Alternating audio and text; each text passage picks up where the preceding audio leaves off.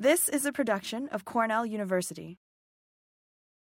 All right, welcome back, everyone, uh, to episode nine this year of the Cornell Turf Show. We're, we're five weeks into our spring series. Uh, our guest today, hopefully, will be John Daniels, uh, USGA agronomist for our Northeast region here. Uh, hoping to have John on later, uh, talking about some of the USGA tools they're coming out with, data that, that will help superintendents.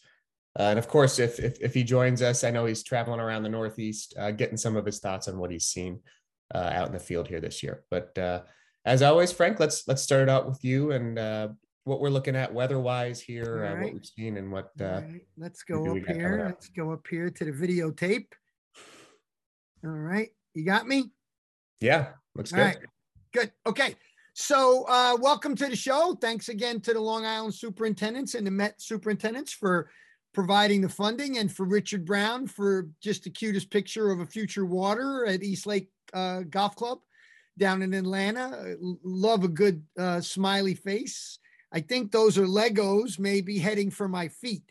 So I know for many years of doing that, um, it's always good to be sure when you got the little one on the floor. I think if you look close at the tweet, he's got his uh, shoes off too. So you're bound to get them under there. We got to start them young to get them interested in this.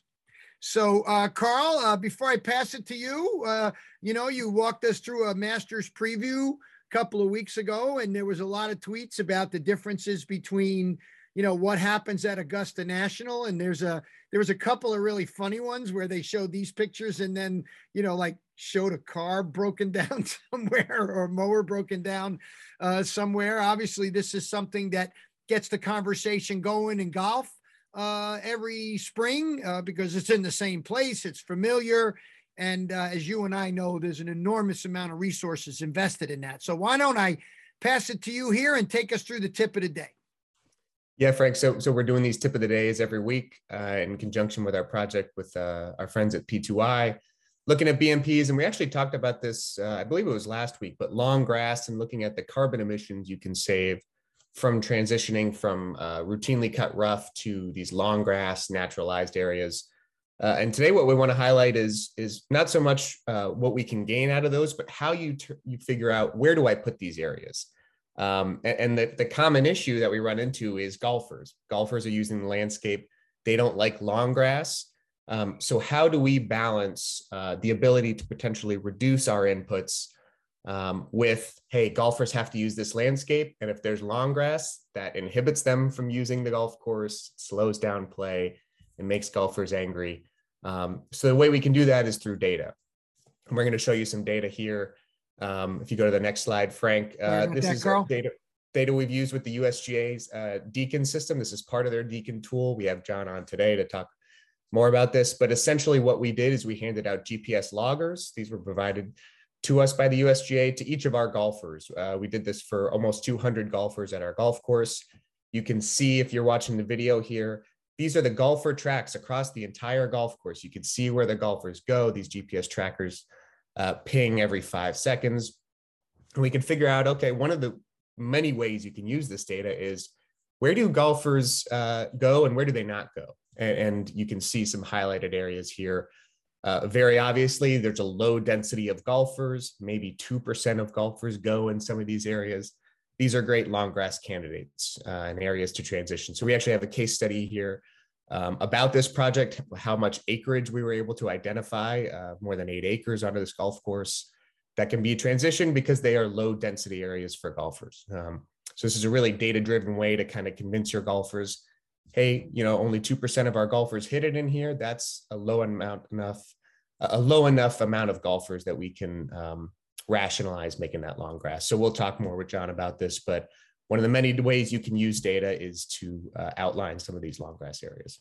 especially the visualization of the data, right, Carl? This Exactly. is data that we collected, and we'll talk more about this with John, and he's with us, right? Yep. Yep. All right, good, John. Welcome aboard. Hope you haven't seen too much of this. Uh, uh, you know, this is uh, the number three green at RTJ, um, back tucked in a corner. Not not the greatest spot. If Gil gets his hands on it, it's going to look. Uh, Gil Hanse gets his hands on it. It's going to look very different uh, in the future. But you can see some of the damaged POA. But more importantly, when you look close, Carl's uh, advertisement for bentgrass once again uh, comes out here. And, you know, again, bentgrass getting a bad rap for not doing well early. Um, here's some bentgrass uh, looking like if I had a whole putting green of it, I might be able to do something with it. So I do think uh, as we get the season going and we talk about the weather a little bit, we get a better sense of how recovery's going. Jed Newsom uh, in Western Mass has been very active, uh, sending pictures about this. Um, Poa went full Undertaker and it rose from the dead without me doing a darn thing. Very interesting, right? I, I think uh, he has been using covers. I think you can see in the background the covers are there. So short of the covers, I don't know if he's doing anything, but certainly uh, this is good to keep track of how things are going. It's, you know, this is one of the total upsides of, of these social media uh, platforms that allow us to understand how things are happening around us that, you know, actually matter. Um, so let's get through some of the weather as we get going. It was a warmer than normal week, but not by much. Um, when you look out into Western PA and out in West Virginia to high elevations, certainly below normal. Uh, as you get closer to the coast, uh, as much as eight degrees above more normal, all the way out on the Cape and the east end of Long Island. Uh, but for sure in the zero to four degrees above normal. Now, the roller coaster that our weather person Art DeGaetano talked about with us this morning was that it looks like we're going to be hitting pause again. Uh, looks like we're expected to be uh, below normal for the next uh, six to 10 day outlook. Uh, so that's going to have very profound impact on the already uh, important growing degree day development. So on the left, you're seeing that um, a lot of the areas are right around normal. It's looking like a, a pretty normal spring, certainly within, you know, three to seven days along the coast and maybe behind three to seven days as you get north and, and west. Now, degree days are going to start accumulate a little a little bit more, especially when you get into central Jersey, up the Hudson Valley, into the Connecticut River Valley, up the Pioneer Valley a little bit.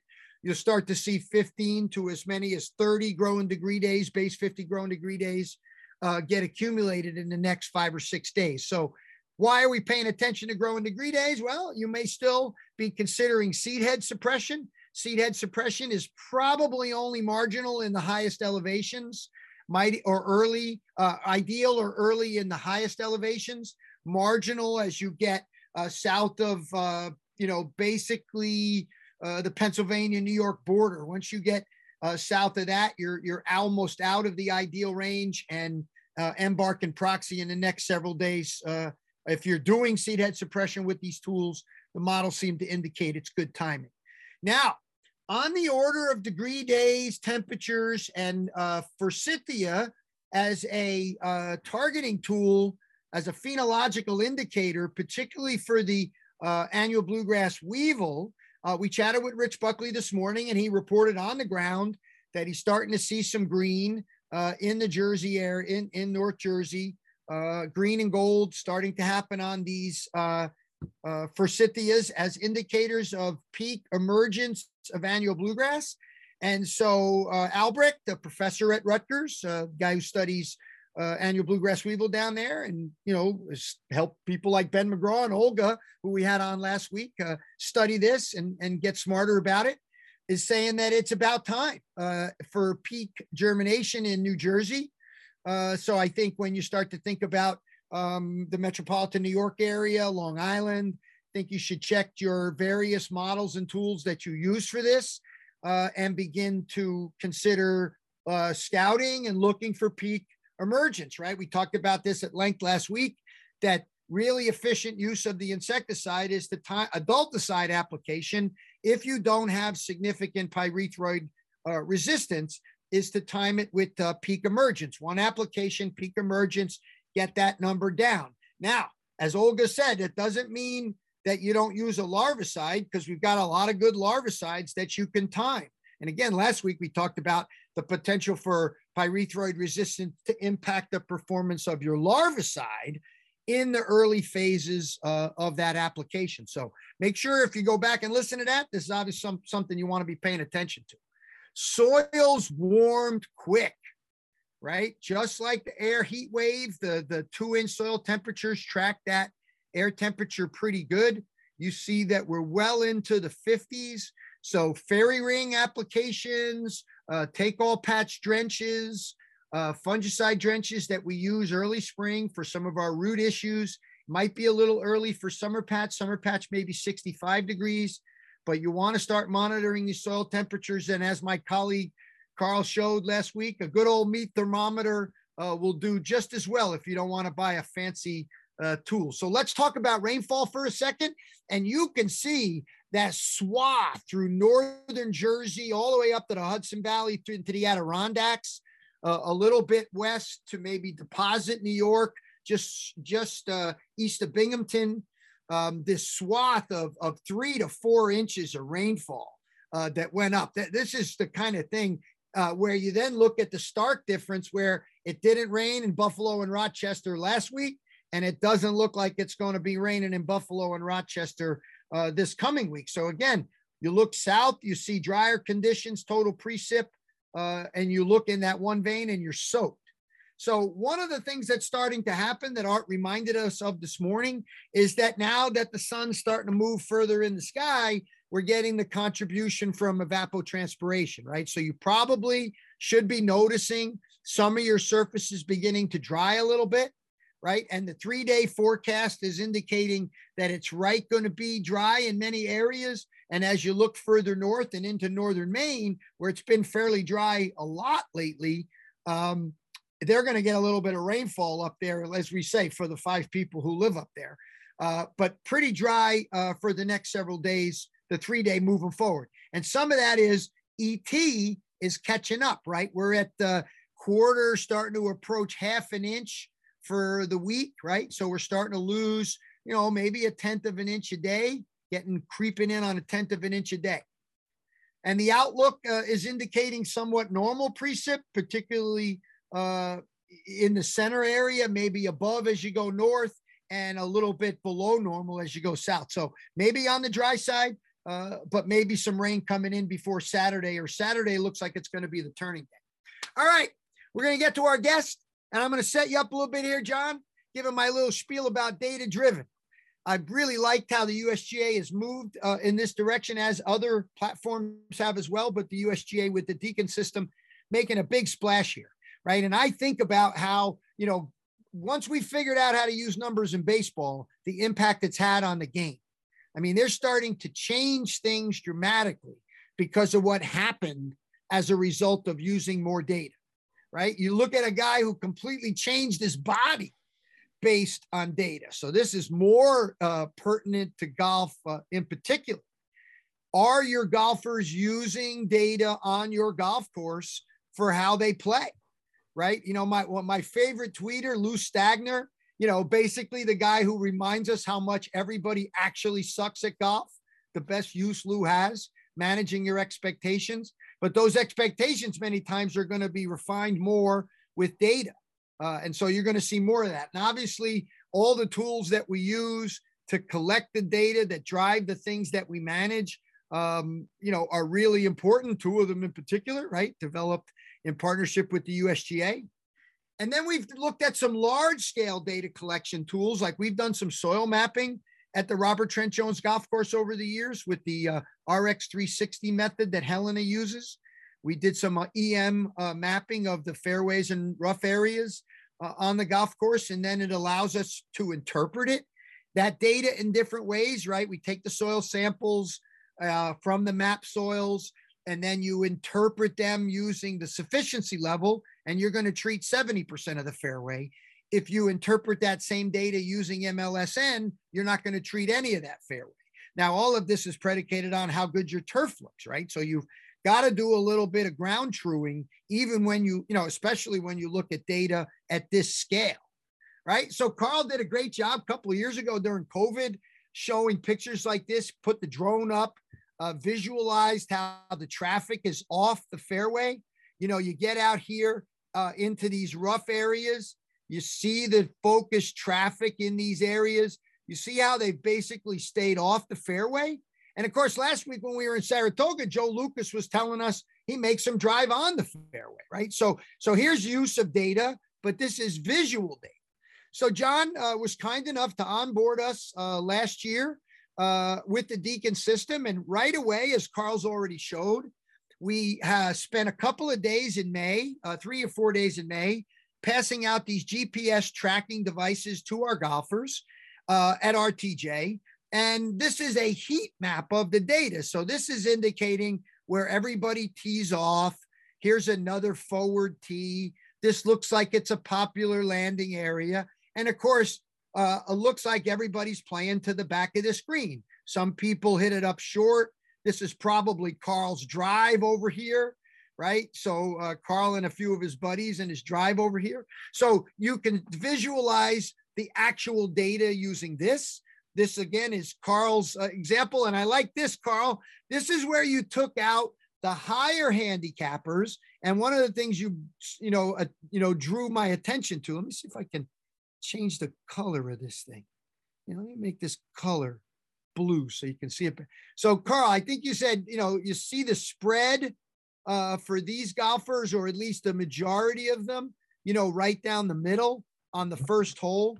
And then you go to the next hole, and again, you see the way bigger spread on the really good golfers, right? These are the less than seven handicap. Here's the here's the the I would call these people good golfers, right around 15. Mm-hmm. Uh, these are the really good golfers, uh, less than seven.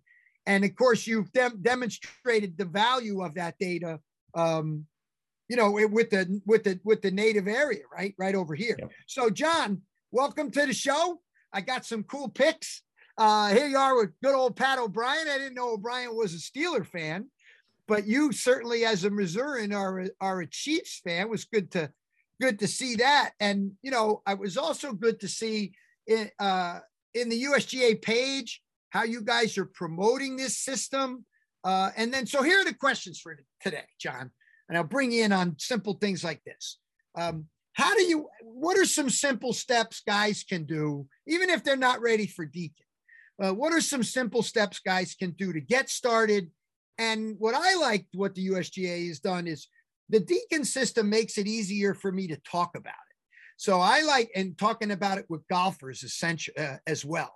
So I wonder if we couldn't start with that conversation. John, welcome. Good to see you. I've been staring yeah. at those slides uh, and not you. So, um, well, maybe let's start with the data thing. Where, where, where should guys start with this? Well, I, I think, uh, well, first off, thanks thanks for the invitation. It's great to be here and uh, for, for the setup. Um, I, I, do think throughout the industry, most good golf course operations, they're collecting some amount of data already. Um, and, and it might be as simple as going out each morning and, and, and using a, a moisture meter to kind of get a, an idea of where the greens are for that day. And then they communicate that information to whoever's going to maybe be needing to water greens or check greens. Um, they kind of, you know, establish some type of, uh, you know, targeted uh, level that they're going to try to to water to and, and, get them you know through the day where they have good turf health but then also good playability. Mm. uh, the difference you know where where you got true i guess data uh, geeks versus the you know just kind of more art uh, uh, focused superintendents is you know a lot of people take those measurements or make that that initial assessment and then they just make a decision and go from there. They don't they don't ever record it or if they do record it, it's in some Excel spreadsheet that they never really sit down and go through and try to, to really understand and interpret what, what those numbers mean or compare year after year. So things like Deacon um, allow, you know, superintendents just an easier way to put that information in their phone and then not worry about it in the event they do want to go back and look at the last 30 days last two years then they can really understand. So it's it's not like you know if, if they want to start doing it they have to kind of start from from nothing because most people are, are doing some type of assessments whether it's you know looking in the the uh, buckets and seeing how many you know clippings they got and going mm, maybe i need to you know back off on some fertility. Maybe i need to increase my pgr uh, frequency. But you know, it's just not that much harder to take an actual volume. And then once you take that volume, it's not that much harder just to put it into your phone and then have it in somewhere you can easily access. So, uh, you know, th- there's a lot of capabilities with some of these different technology tools, but by and large, it's it's meant to be, you know, five minutes or less of your day, and it gives you a real strong historical record. So that's got to be the key, right? Doing it, um, making it so it's easy to put in and mm-hmm. easy to interpret. Larry Stoll did a podcast with me and scolded us, you know, well, we want them to be data driven, but we don't make it easy for them. Or we mm-hmm. want it to be data driven and we're not necessarily giving them actionable data. Right. That, sure. That's, I think, another important thing is, you know, what is data and what is actionable data? What is data mm-hmm. that you're going to take action a, as a result? When you go out and talk to guys like the spiel you just gave us, it's only five minutes I'm still sure you hear like, well, you know, and I don't know how much longer folks like that are going to make it if they don't mm-hmm. start doing some data in, and like many are doing it, but I still feel this there's there's this reluctance to fine tune their practices based on the data. They're just they're, oh, it's there. I don't do anything with it. Yeah, I think you know sometimes with with these programs or, or new technologies, there's this fear that it's going to be completely automated and there's no decisions made by the superintendent and his staff. So, I mean, at the end of the day, it's just hopefully going to be able to present it in a, a, a way that you can really interpret easily and compare. But you have to decide if that's a good level or not a good level. You got to decide if you want to go faster or slower.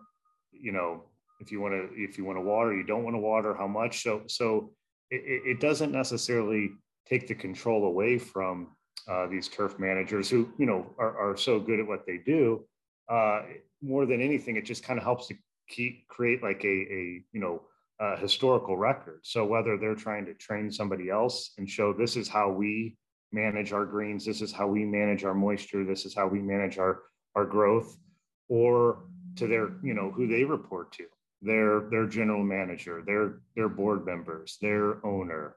Um, those folks don't necessarily have you know the the bandwidth to understand all the little intricate you know pieces that go into making good golf greens but they can easily look at a, a graph or a chart and see okay you know trend lines. This is what we've done to date or this is how we, we compared to last year and so um, you know talking about your, your weather that you were going over this spring and kind of comparing that to last year, you know, you don't have to be a, a turf expert or a scientist to understand that, okay, it looks like it's been drier than normal here. Yeah, that's why I'm good at it.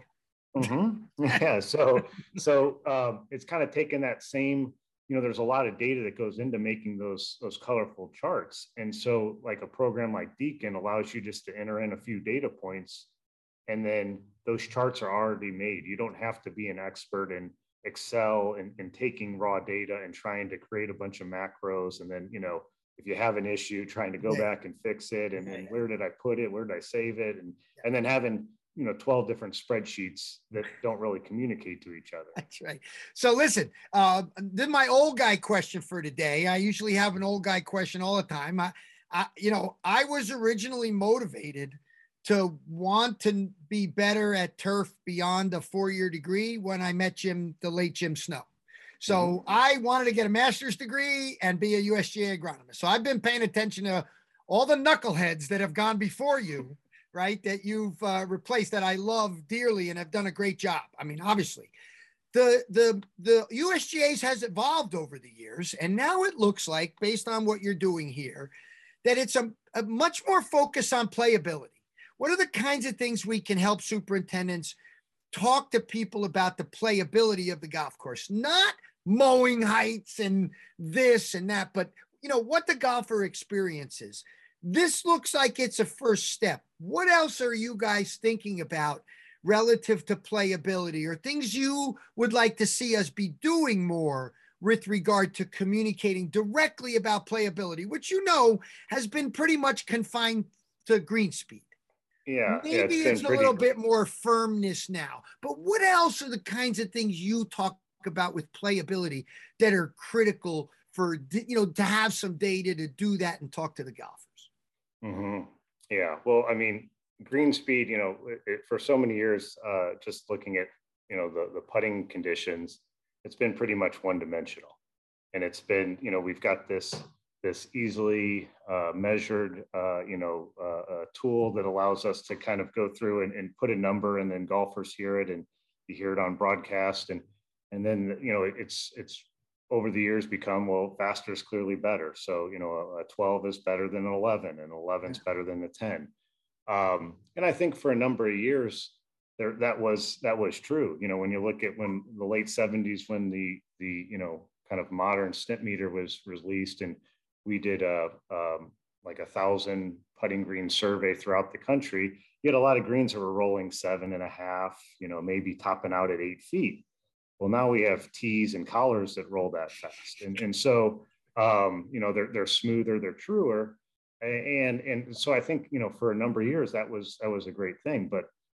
you know just even in the last decade we've we've really seen where those excessive speeds have really taken away from some pretty cool golf courses, some neat architectural features. You know, we've we've uh, reduced the number of available hole locations on greens because we're we're you know running these uh, you know golden age designs at speeds that were never even thought of. So um, now you know there's kind of this idea of well, how do we you know how do we kind of rein that in and try to find an ideal range? Mm. And, and, so that's something that you know I think is a popular discussion now um, using the Stimpmeter. But uh, for the last couple years, we at the USGA um, have been working on uh, some some other ways to measure putting green performance and our newest uh, tool that we have that we're we're still going through a uh, uh, like a beta testing with it and, and, really trying to better understand how greens vary throughout the year. But uh, it's called the GS3, and and basically it's a smart golf ball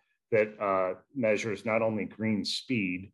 Um, so we can we can correlate that back to our you know uh, historical reference point of a Stimpmeter reading, um, but it allows us to measure the surface smoothness and trueness. So both the vertical deviation and then the lateral deviation. Um, so it, it puts a, in, a, a, number to these uh, uh, uh, surfaces. Um, right now, we are going through kind of a, a, testing phase of looking at all different types of grass species, all different parts of the country, trying to get some good uh, baseline information. But uh, eventually, th- this tool will be available for, for golf courses and, and um, it'll allow us to kind of change the, the, the, discussion from green speed to maybe you know at what speed are our greens the smoothest and trueness or you know they roll true uh, because at the end of the day when you see your, your golf ball wobbling doesn't matter how fast they are you know you're that, that's going to be kind of in your head and that's going to make you miss putts. So um, that's that's one tool that that uh, incorporates and works closely with deacon um, and, and, something we're working on as far as like kind of overall golf experience outside of the putting greens. Um, last couple years, we've also been doing some some work with some uh, like hotel uh, restaurant management type uh, experts looking at from like a hospitality standpoint when a golfer steps foot on a golf course you know from from the minute they park their car to the minute that they leave you know that entire experience. journey mapping journey mm-hmm. mapping. So, and so how they how they you know what what aspects in, in course conditions i mean by and large from you know the initial research are are a huge you know a, a factor in their overall experience. But you know there's a lot more to it as far as how they're how they're greeted you know how they you know uh, uh, the, the condition of you know the cleanliness the condition of golf carts everything kind of goes into it that overall experience. Uh, but but conditions and things that superintendents are directly responsible for are are you know top of the list Excellent. So listen, before I got one last question before I let you go, because you didn't mention mm-hmm. firmness. Where mm-hmm. are you guys with firmness? Because I think getting it firm makes a lot of these other things really easier to do. Are we dialing in firmness? I mean, I know you guys developed the TruFirm, and then mm-hmm. there was this other uh, device that the the scout the the mm-hmm. other one, mm-hmm, and then the mm-hmm. PGA uses the ball with the mm-hmm. chain. Right, right. So where are you guys at with firmness? And then Carl, you can uh, ask a question or two, and we yeah. can get out of here. Where are we at yes. with firmness? So, so we still use the um, original TruFirm for all our our championship uh, preparations. So uh, here at the Country Club, and and and uh, I don't know how many days, but it's coming up here pretty soon. We will be, you know, using that tool along with the Stimpmeter to kind of, you know, make sure we've got the greens um, in, in, in, a consistent fashion and kind of where we want from a championship perspective. So we still use that. There's the um, Spectrum. Uh, we partnered with them to offer a similar unit that that can, you know, give a number to a superintendent that's commercially available. Like you said, the PGA Tour uses a a chain and a heavy ball and then um, uh, you know a caliper to, to measure how, how big an indentation is on the surface. Um, the, the GS3 that I referenced earlier um, also can can measure firmness. So we, we put it in a, a, a weighted uh, uh, device, drop it similar to the the TruFirm, and and it it communicates that information via okay. Bluetooth to our phone. So, so yeah. So so we can yeah, so it, it incorporates that as well. Um, firmness is is a, a, very important topic, I think, with with putting greens, uh, but but throughout the you know golf course approaches, uh, uh, fairways. Um, so I think you know having a way to objectively measure uh, firmness and, and kind of correlate that to you know your skill level of golfers and, and try to find an ideal range is, is important. And and you know maybe we can push back on sometimes of these uh, these I would think, you know, a lot of times false narratives of, well, the superintendent just likes to overwater, or, or you know, we're clearly doing something that, you know, eh, versus maybe the discussion needing to be, well, you know, we could we could utilize some, you know, some drainage in this area. We don't have any, you know, very good uh, soils that they're slow draining. Maybe we could, you know, do something in that regard. So firmness is still important, and I think to the the highest caliber of player, it's something that's, you know, uh, on their radar equally as, as green speed or any of these other topics. Perfect. Carl? Um, on that on that topic, John, in the last couple years, I think there was this sort of you know quote unquote COVID boom. A lot of people coming out to golf courses, spending more money. I've been seeing more projects, more infrastructure projects on golf courses. Mm-hmm. You, uh, you talk about the false perception that that superintendents are overwatering. Really, Mother Nature has overwatered us, uh, at least here in New York recently, mm-hmm. a lot of the Northeast. Are you seeing more money spent on on drainage projects uh, in your recent travels? Yeah, I think last year um, throughout the Northeast, I mean, there was a lot of areas that were were pretty wet uh, throughout the golfing season, and you add more more play to those areas, whether it's uh, you know golfer foot traffic or, or golf carts. I mean, these these weaknesses really show up, especially when you go from 15,000 rounds to 20 to 25,000 rounds. So you see these these weaknesses within your your overall infrastructure. Um, so yes, I think drainage in, fairways, uh, greens, um, even even some of the winter injury we're seeing, uh, uh, you know, guys deal with right now. Uh, you know, a lot of it goes back to drainage, and and and so you know, having green a green that drains well in you know the winter, early spring is important for maybe limiting winter injury but it's equally important, you know, during July when you've got a big tournament and you're trying to get out there and mow and get people to, you know, play golf. So um, I think the last, you know, since we've had two years of really good golf activity, uh, I think people are, are very comfortable in, in, in, trying to address some of these weaknesses. And, and that's why we've seen this huge, you know, flurry of activity um, from a lot of projects thanks for taking the time to join us, John. It's what a joy yeah. to have you. It's it's it's well, yeah. so great. That's so great. Thank you Carl, for the opportunity. Yeah, happy glad to have you, Carl. Yep, excited to hear that the USGA working on these data things. We're we're awaiting that GS3 device. We've been screwing around with children's toys and and other machines for a while now, so that's interesting to us.